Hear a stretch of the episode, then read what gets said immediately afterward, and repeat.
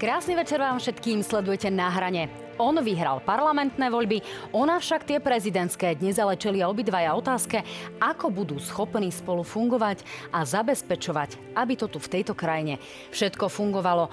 Nuž, aké sú očakávania pani prezidentky od vlády Roberta Fica? Akým spôsobom spolu budú komunikovať? A či pani prezidentka nemala mať popri Rudolfovi Huliakovi tak trošku problém aj s Robertom Kaliňákom?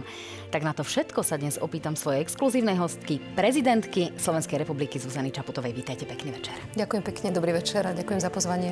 Tešíme sa, že ste s nami.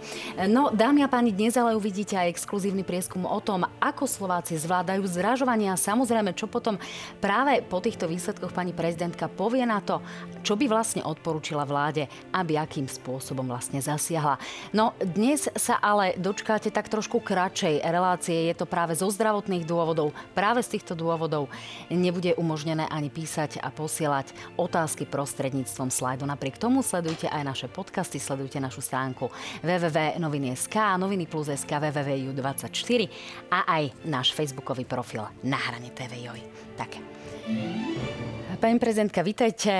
Dúfam, že aj ten teplý čaj vám nejakým spôsobom poslúži, ak by sa čokoľvek dialo, keďže je tu teda tá zdravotná indispozícia. No, máte za sebou menovanie vlády a naozaj veľký a náročný týždeň. Akým spôsobom budete schopná fungovať s Robertom Ficom? Sú medzi vami veľmi ostré spory, veľmi nepríjemné výroky a napokon aj žaloba. Áno. Tak z mojej strany, ja budem hovoriť za seba, samozrejme, vzťah, komunikácia, spolupráca je vždy o dvoch ľuďoch alebo o dvoch skupinách, ktorých sa tá spolupráca týka. Ale pokiaľ ide o mňa, Robert Fico nebol objektom mojich verbálnych útokov. Určite nie zďaleka takých, aký som bola objektom ja. A napriek tomu som aj počas rokovaní ohľadom zostavovania vlády a vôbec tých neformálnych konzultácií, kým sme pristúpili k aktu menovania vlády, myslím, že prejavila nadhľad a schopnosť profesionálne spolupracovať. Jedna vec je akákoľvek osobná rovina. V politike sme ľudia, môžeme mať rôzne pocity, ale to, čo ja považujem za dôležité, je vedomie zodpovednosti toho, aký mandát alebo akú funkciu zastávame. A to sa práve týka toho, že pri akomkoľvek rokovaní, a nemusí sa to týkať iba Roberta Fica, ale vieme, že som objektom rôznych označení aj zo strany iného politika, napríklad pána Matoviča a podobne. Ani tam mi nebránilo rokovať s ním, keď to bolo potrebné, keď to bolo nevyhnutné pre fungovanie krajiny. Toto je môj prístup. Musím byť neosobná, musím byť nad vecou a musím k tomu pristupovať profesionálne tak, aby som zabezpečovala svoje úlohy. No, my sme videli v tom prezidentskom paláci, že tých úsmevov tam bolo oveľa menej ako v prípade, povedzme, iných prijatí. Na druhej strane Robert Fico, keď odchádzal z prezidentského paláca v roku 2018, tak odkázal Andrejovi Kiskovi tú slávnu vetu: ja nikam neodchádzam, pán prezident. Čiže mňa okrem tejto vašej profesionálnej roviny spolupráce a tomu profesionálnemu pohľadu na vec zaujíma aj ten osobný pocit. Aké to pre vás bolo možno z toho ľudského pohľadu, že tam prišiel niekto, s kým naozaj máte v podstate obrovský spor a s kým budete musieť na nejakej úrovni spolupracovať?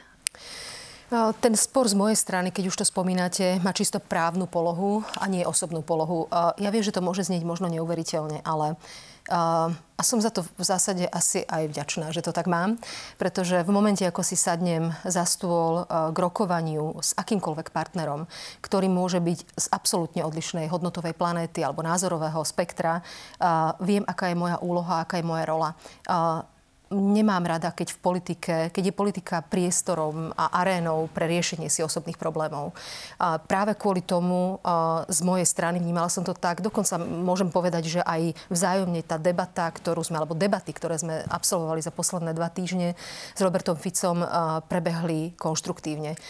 Čiže to bol iný Robert Fico, ako ho vo vzťahu k vám poznáme my, že neboli tam výroky o tom, že ste Sorošovou agentkou, americkou agentkou a podobné. Neboli tam tieto výroky. Zároveň, viete, ja som to aj naznačila v tom príhovore. Je to naša povinnosť a naša zodpovednosť. Je absolútne prirodzené, že máme rozdielne názory. Nielen s Robertom Ficom, ale s kýmkoľvek v politike. Je to patrí to k demokracii. Je to niečo, čo je úplne normálne, dokonca aj zdravé. Veď z toho môže vzniknúť dobrý nápad alebo dobrý výber konkrétneho riešenia. Otázka ale je, či ten názorový rozdiel povýšime na útoky, osobné, názorovú vojnu, akokoľvek to inak nazvem, asi viete, o čom hovorím, či k tomu pridáme nejaký osobný, emocionálny rozmer likvidácie nášho názorového oponenta, alebo zostávame vo vecnej rovine, pretože to, čo je ďaleko dôležitejšie, je záujem našej krajiny a naša verejná služba. A nie moje osobné, mindráky alebo čokoľvek, aby som si riešila spolu s ním alebo navzájom na úkor našich povinností. Tomu rozumiem. Na druhej strane toto bola taká tá osobná rovina, ktorá ma zaujímala, ale pokiaľ ide o profesionálnu rovinu a mali by ste obrovský problém, povedzme, s niektorými nominantmi alebo s niektorými návrhmi zákonov, s ktorými by vláda prišla. Vy na to máte páky. Vy máte mandát na to, aby ste vracali zákony do parlamentu, že by ste nevymenovali alebo že by ste zdržiavali vymenovanie nejakého kandidáta. Bude sa toto diať? Výhodou toho, čo som si za tých takmer 5 rokov zažila, je v tejto situácii to, že toto je pre mňa už 5. vláda, ktorú si zažívam. Čiže stretla som 5 premiérov, neviem koľkých ministrov, menovanie, odvolávanie, výmeny, doplňanie. A neraz som bola v situácii aj s vládami predtým, ktoré som zažila, že som nesúhlasila s rozhodnutiami, opatreniami. A potom je tam jednoduché, v zásade jednoduché kritérium.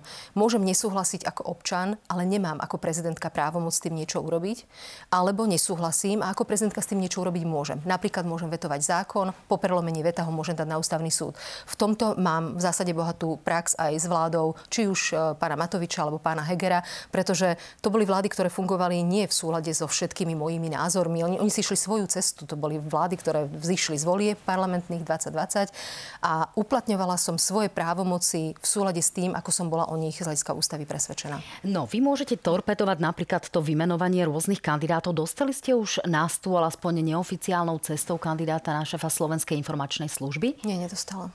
Ani z kulárov nepoznáte meno, ktoré by sa vám mohlo, povedzme, javiť ako kontroverzné? Zatiaľ nie. Naozaj nepoznám. Nepočula som. Boli v médiách nejaké ako keby náznaky, ale nič ako keby zatiaľ relevantné. A naozaj je to veľmi krátko. To, čo sme veľmi intenzívne riešili v posledných dňoch, bolo zloženie vlády. Čiže je prirodzené, že sme ešte ani spolu, ani neformálne nehovorili o iných nomináciách. No a pokiaľ ide o to zloženie vlády, vy ste veľmi ostro vystúpili teda vo vzťahu k Rudolfovi Huliakovi, spochybnili ste jeho osobné nastavenie, no ale stali ste sa terčom otázok práve pre osobu Roberta Kaliňáka. V minulosti ste v Markize povedali, že by ste mali problém s tým, ak by obvinená osoba bola, povedzme, kandidátom na ministra vnútra.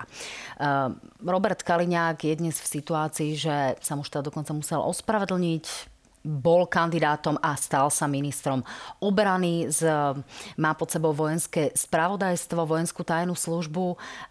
Nebolo na mieste sa ozvať? Neočakávali to, povedzme, vaši podporovatelia, že je čas sa ozvať a povedať: áno, mám s tým problém, aj keď ho možno vymenujem.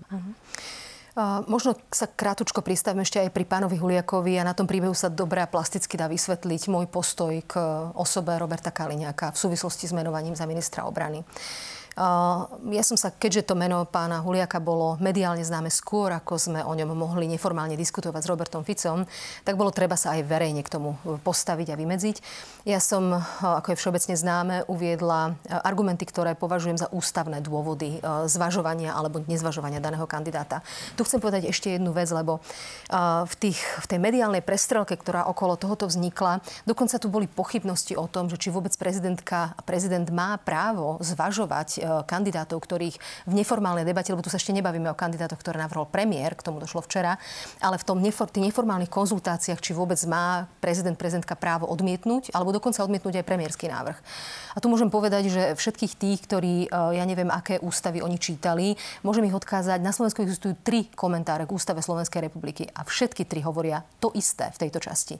Prezidentka nemá povinnosť notariálnu, to znamená, nie je to poštár, ktorý doručuje prejav vôle od navrhovateľa ku kandidátovi, ale môže zvažovať dôvody aj nad rámec tých ústavných kritérií na osobu kandidáta.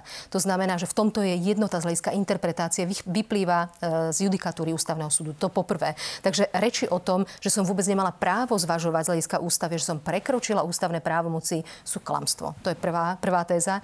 Druhá vec je, že pri pánovi Huliakovi som musela konštatovať ústavnú kolíziu alebo ústavné dôvody z hľadiska zabezpečovania riadneho chodu orgánov, čo je moja ústavná povinnosť. No a teraz k pánovi Kaliňákovi. Ja rozumiem tomu, že sú s jeho menom spájané pochopiteľné pochybnosti, obavy, že je predmetom verejnej polemiky. Keď som sa v roku 2018 rozhodla kandidovať v prezidentských voľbách, súčasťou toho môjho rozhodnutia bolo aj vôľa byť súčasťou zmeny politiky, ktorá na Slovensku bola a ktorej reprezentantmi boli aj pán Kaliňák a pán Robert Fico. Na tomto mojom občianskom postoji a pohľade sa vôbec nič nezmenilo. Ako občan môžem mať k nemu výhrady, ale ako občan to síce môžem, ale ako prezidentka sa musím držať v ústavných mantineloch.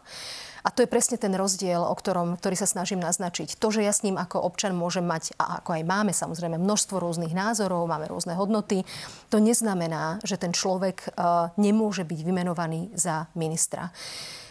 V danom prípade, a musím povedať, že som čítala názory množstva ústavných právnikov, ktoré sa v tomto období vyjadrovali, ja som nenašla prekážku na vymenovanie, ústavnoprávnu prekážku. A ani som sa ju nedočítala v tej diskusii ústavných právnikov. To je pokiaľ ide o technickú stránku veci. Vy ako prezidentka, ako vlastne najdôležitejšia osoba v krajine, máte ale jednu základnú možnosť, a to je postaviť sa pred novinárov, postaviť sa pred verejnosť a verejne povedať svoje pochybnosti, verejne povedať svoj názor, ktorý sa opiera o zvolenie 1 556 582 hlasov. To je váš výsledok z druhého kola prezidentských volieb a možno aj títo ľudia čakajú, že sa v takýchto situáciách ozvete. A to je teda moja následujúca otázka, že akým spôsobom budete reagovať v prípade, že sa naozaj dočkáme toho, že tu budú narážať, povedzme, predstavitelia tejto vlády na nejaké právne hodnoty, na hodnoty právneho štátu, na to, čo nie je v súlade s etikou, na to, čo naráža na nejaké základné rámce spravodlivosti. Či sa vtedy postavíte a za tento 1 056 582 ľudí poviete, že ja s tým nesúhlasím, ja s tým mám problém? Skúste uhádnuť, keď tak poviem, pretože už nie som nepopísaný list. Takže vo všetkých veciach, ktoré mi ako keby politicky nepridávali body, skôr naopak mi ich znižovali, som sa postavila a povedala som, čo si myslím. Áno, počas tohoto obdobia, tých 2 týždňov alebo týždňa a pol, kedy prebiehala debata o zostavovaní vlády, som už aj z naznačených zdravotných dôvodov minimalizovala aj svoje vystupovanie v médiách. Vyjadrila som sa v prejave a včera som menovala vládu a už dnes, napriek tomu, ako sa cítim, som tu, aby som vysvetľovala. Čiže áno, záujmam alebo uchádzam sa aj o pochopenie občanov a snažím sa vysvetliť, že môj občiansky postoj k jednotlivým ministrom alebo kandidátom na ministrov a dnes už ministrov môže byť diametrálne odlišný ako podporujúci alebo nadšený alebo súladný, ale ako prezidentka republiky musím a chcem rešpektovať ústavu a tú skutočnosť, či tam je alebo nie je ústavná prekážka, alebo inak zakladám tradíciu svoj vôle. A to je niečo, čo by nebolo dobré, aby prezident nie je poštár, ako som povedala, ale na druhej strane nemá ako keby neobmedzené pole pôsobnosti, pokiaľ ide o menovanie členov vlády.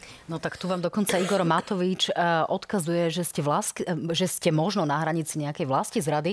Vypočujeme si taký krátky úryvok z jeho stanoviska. Nech sa páči. Dnes tým, že nekladla odpor a nesnažila sa vyčistiť túto vládu od tých najhorších nominácií, tak dnes ako keby sa stala krstnou matkou tejto novej vlády, ktorá nás čaká.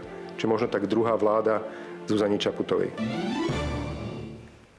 Tak, nech sa páči.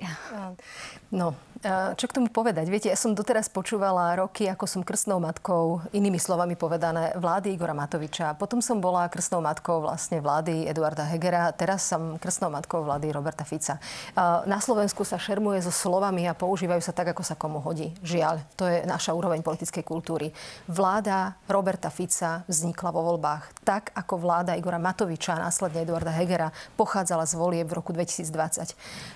Prezidentka tu nie je na korigovanie výsledku volieb. Mojou úlohou je ho rešpektovať a to, čo je úlohou prezidenta a prezidentky, je byť ako keby záchranným kolesom alebo byť bariérou vtedy, ak sa to prepadne do medze znefunkčnenia ústavných orgánov, ktoré ja mám svojimi rozhodnutiami zabezpečovať. No tak teraz by som sa rada opýtala napríklad na taký rezort vnútra, pretože dôležité sú veci nielen ako čo činíme, ale aj ako to vyzerá v prípade politikov. No a do 24 hodín sa na ministerstve vnútra odohralo to, že rozkazom bol policajný prezident, ktorý o 3 dní končí vo svojej funkcii. vtedy dobrovoľne. Bol prakticky poslaný na okresné riaditeľstvo do Popradu. Bola to taká nečakaná záležitosť a tá kritika smeruje k tomu, že či to nebol taký trošku vulgárny spôsob politickej vendety voči Štefanovi Hamranovi, alebo to bol legitímny krok, ktorý sa nám síce nemusí páčiť, ale jednoducho bol očakávaný. K čomu sa prikláňate a akým spôsobom sa dá na toto celé pozerať naozaj 24 hodín po vymenovaní Matúša Šutaja Eštoka do funkcie? Hej. To, že po voľbách si nová vládna garnitúra vymení policajného prezidenta, je na Slovensku v podstate štandard. Čiže o tomto asi polemika nie je. Myslím, že tie otázniky smerujú skôr k tomu, akým spôsobom sa to udialo.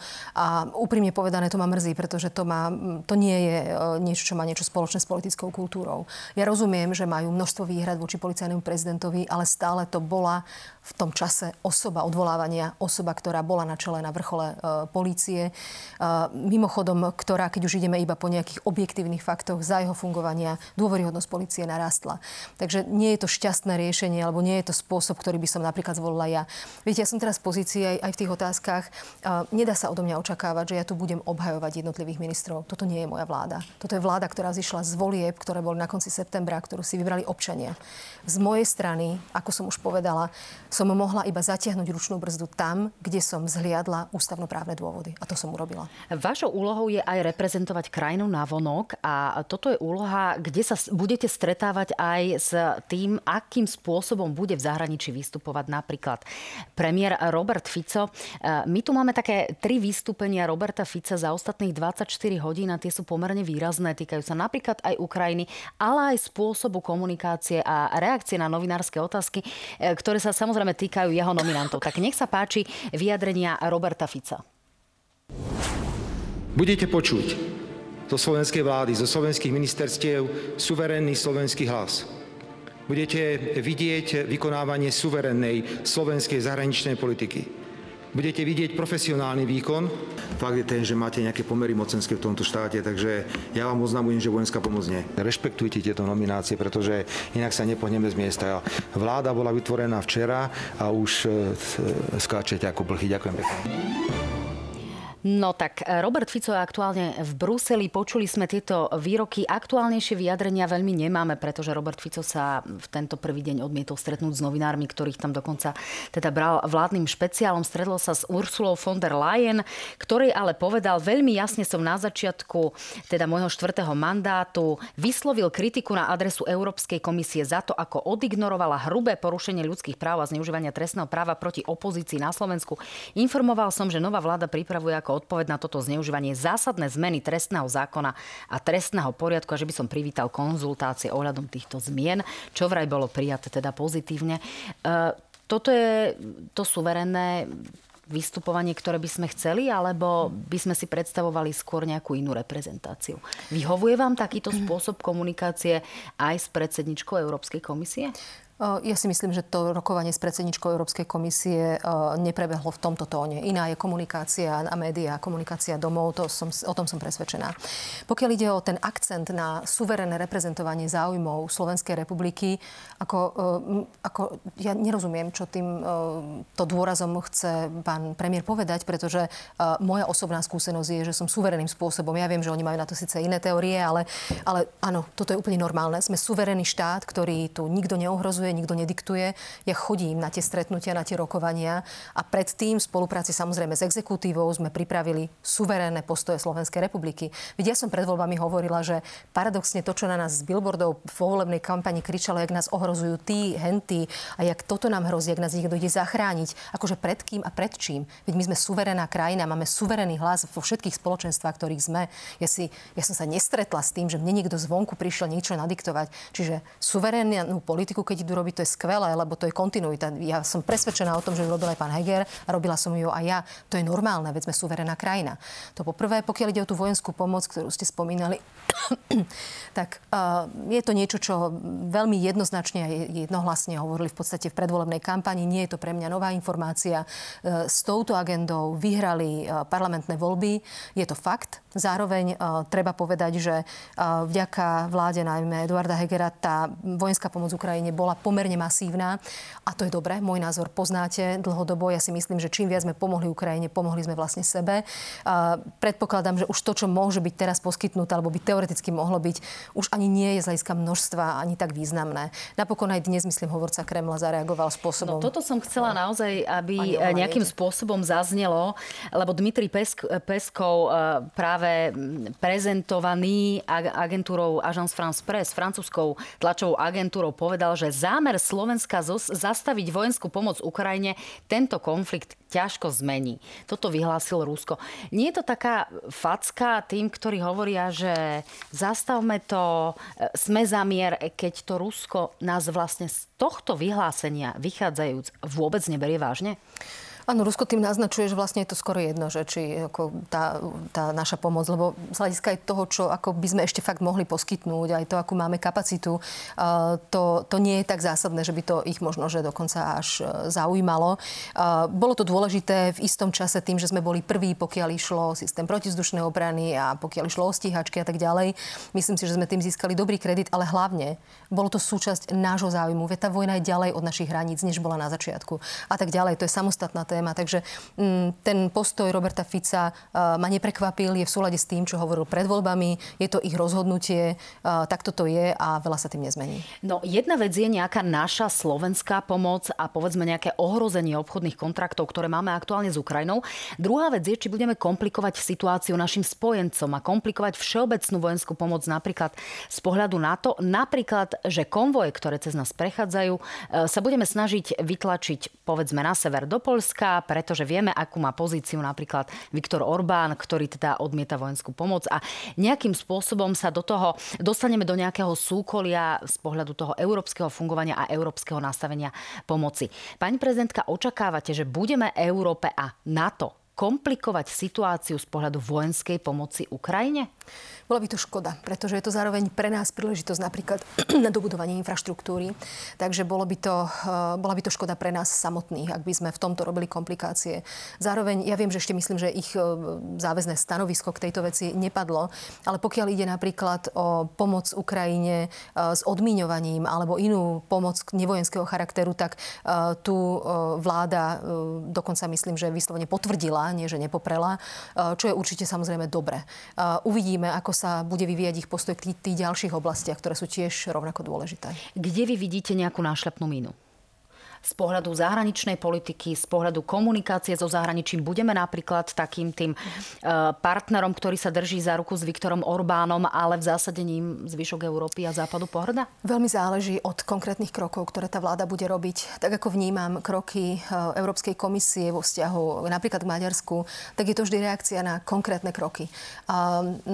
Vládna koalícia, vláda avizuje niektoré zmeny napríklad v trestnom práve a podobne. Je veľmi dobré to, čo ste citovali, že premiér Fico naznačil, že to bude konzultovať s Európskou komisiou. To je dobrý znak a preto aj myslím, že Ursula von der Leyen na to zareagovala pozitívne, lebo na jednej strane je normálne a legitímne, že vláda nejakým spôsobom mení kódexy. Menila ich aj Hegerová alebo Matovičová vláda, teraz som si není istá. Ale otázka je, akým spôsobom a v akom rozsahu a či na úkor nejakých ústavných garancií. No a čo očakávate práve v oblasti tých trestných zmien? Pretože tu nastala taká zaujímavá situácia, že pred voľbami bol ostrejší, skôr Peter Pellegrini a mal ráznejšie návrhy. Aj v našom predvolebnom štúdiu povedal, že napríklad vo vzťahu k Úradu špeciálnej prokuratúre bude možné, aby sa jednoducho z nej stal tretí odbor generálnej prokuratúry a že nejakým spôsobom by sa takto marginalizovala jej úloha.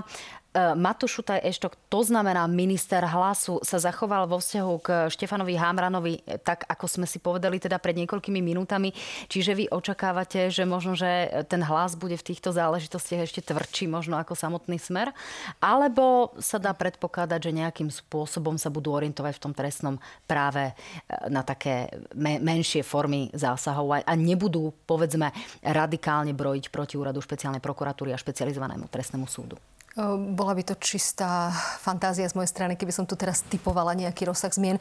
Opäť, ak by som vychádzala z verejných vyhlásení, ktoré zazneli a týkali sa trestného práva v kombinácii s ľudskými právami, ak sa mám držať iba toho, čo odznelo, tak sa dá typovať o úvahách inštitútu väzby alebo zadržania, ktorý je zásahom do osobnej slobody. Ak by tam boli nejaké precizovanie alebo niečo, viem si predstaviť, pásmo spresnenia právnej úpravy, ktoré by bolo úplne legitímne. Ale samozrejme, ako keby dá sa predstaviť aj ďaleko iné scenáre. Uvidíme, čo priniesie konkrétny život a konkrétne kroky. Posledná otázka k trestným témam. Ak vám na podpis príde návrh zákona, ktorý bude rušiť Úrad špeciálnej prokuratúry alebo nejakým spôsobom obmedzovať a v úvodzovkách vypitvá jeho úlohy alebo bude sa snažiť odstrániť legitímne zvoleného špeciálneho prokurátora, postavíte sa proti tomuto návrhu a vrátite ho parlamentu bez vášho podpisu? No to je presne to, keď sa nezvyknem vyjadrovať k hypotetickým otázkam, pokiaľ ide o vetovanie zákonov. Čiže keď mi to príde na stôl, tak to, čo vždy sa snažím skontrolovať a čo je moja úloha, je ústavnosť danej zmeny. To znamená, že ak by tam bola kolízia s ústavou, nepochybne budem vetovať, tak ako som to robila x-krát za vlády či už Igora Matoviča alebo Eduarda Hegera. Robila by som to aj v tomto prípade. Ak tam ústavná kolízia nebude, nevidím dôvod tú úpravu nepodpísať. No, pani prezidentka, poďme teraz k sociálnym záležitostiam. Ja vás teraz trošku nechám s tým vašim čajom a predstavíme si prieskum, ktorý pre našu reláciu Na hrane urobila exkluzívne agentúra AKO a týka sa toho, ako ľudia zvládajú zdražovanie, infláciu, akým spôsobom sa to dotýka povedzme jednotlivých aj vekových, aj sociodemografických skupín Slovákov. No zdá sa, že tá inflácia, ktorá momentálne je na úrovni približne cez 8%, sa nás Slovákov dotýka takto. Zvládame ju bez problémov. Hovorí 21% Slovákov, ale zvládame zdražovanie s problémami, hovorí 73,2%. S menšími problémami je to vlastne polovica oslovených.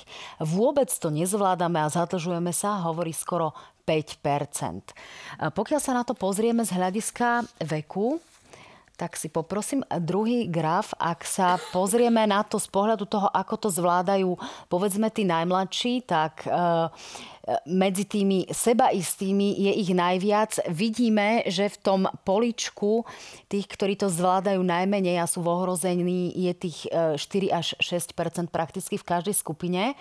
Ale najhoršie sú na tom dôchodcovia, ľudia teda nad 66 rokov. No a keď sa na to pozrieme z hľadiska podporovateľov jednotlivých strán, tak tu nastala taká celkom zaujímavá situácia, že najciteľnejšie alebo najcitlivejšie to vnímajú voliči strany Oľano, ktorá teda sa od dnešného dňa už volá strana Slovensko. No vidíme, že tie rozdiely sú pomerne veľké. Progresívci a liberáli to zvládajú lepšie ako niektoré iné voličské kategórie.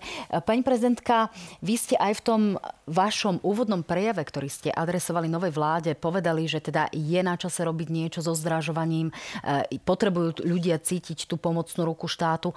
Čo teda očakávate od kabinetu Roberta Fica, ktorý o tom veľmi otvorene hovoril aj v kampani, ale na druhej strane si nejakým spôsobom neosvojil napríklad tie Lego kocky Ľudovita Ódora? Predovšetkým musím povedať, že tie údaje, ktoré teda sú neveselé, zodpovedajú aj iným údajom a štatistickému úradu, najmä ktorý priniesol informácie o tom, že narastá množstvo ľudí, ktoré sa ocitá v príjmovej chudobe. Podľa posledných údajov je to 735,000 ľudí, ktorí do tejto situácie sa dostávajú, čo je veľmi komplikované.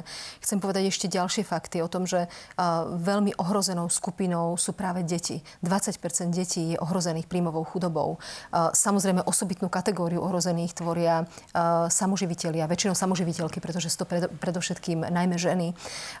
Čím narastá počet detí, tým je ten problém väčší. Toto sú všetko fakty, ktoré sú dlhodobo známe, nevznikli za posledné mesiace. A to, čo sa dá očakávať, alebo ešte sa mi žiada povedať, že súčasťou toho môjho mandátu boli opakované apely a častokrát som veľmi aj rada za dobrú spoluprácu s predchádzajúcim ministrom práce, sociálnych vecí a rodiny v rámci možností a za ministerkou, za vlády odborníkov, že niektoré veci aj podarilo presadiť, ale to, po čom som volala 4,5 roka. A je to tak s úsmevom dodávam, že môjim druhým menom je príspevok na bývanie. A je to síce, ono sa to volá na bývanie, ale to, čo je ako keby, že charakteristikou tej dávky je práve jej adresnosť.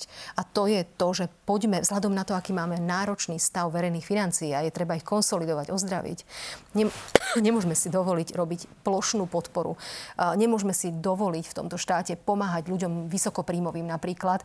A naopak, niektoré tie opatrenia opatrenia, ako bol daňový bonus, obišiel alebo cez neho prepadli cez tieto opatrenia ľudia, ktorí to najviac potrebovali.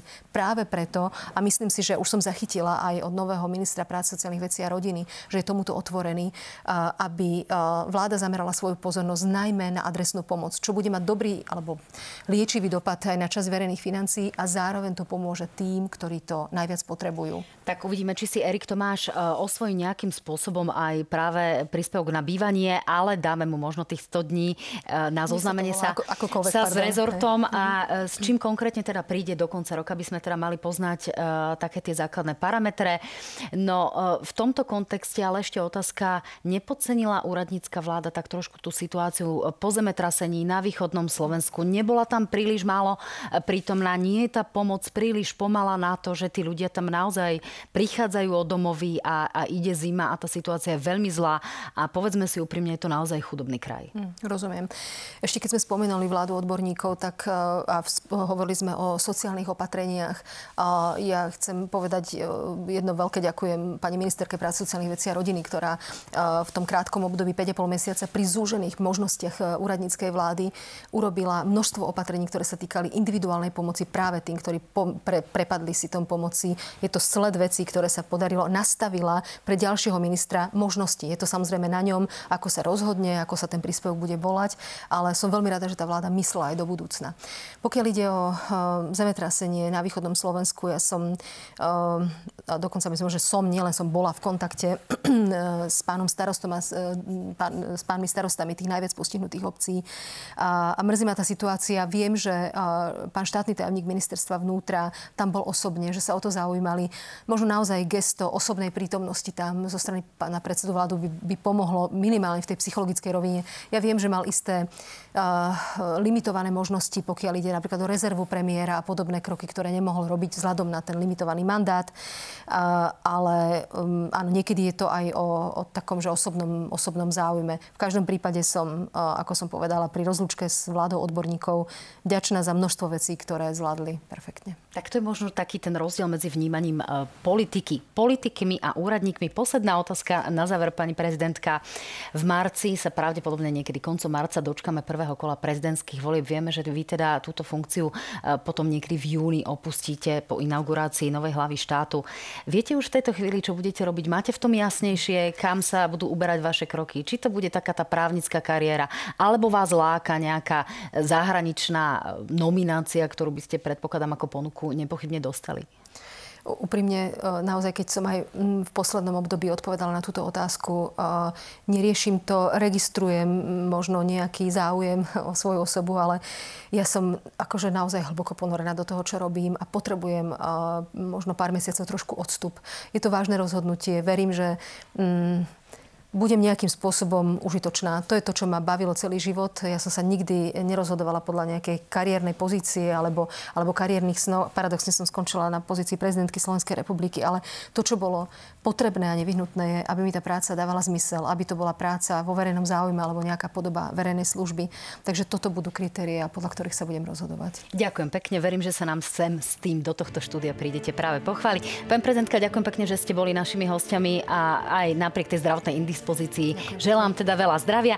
Dámy a páni, teším sa na vás až vo štvrtok. V útorok sa neuvidíme, nevysielame analýzy Na hrane práve kvôli sviatkom. Majte sa fajn a napokon veľa zdravia aj vám. Dobrú noc.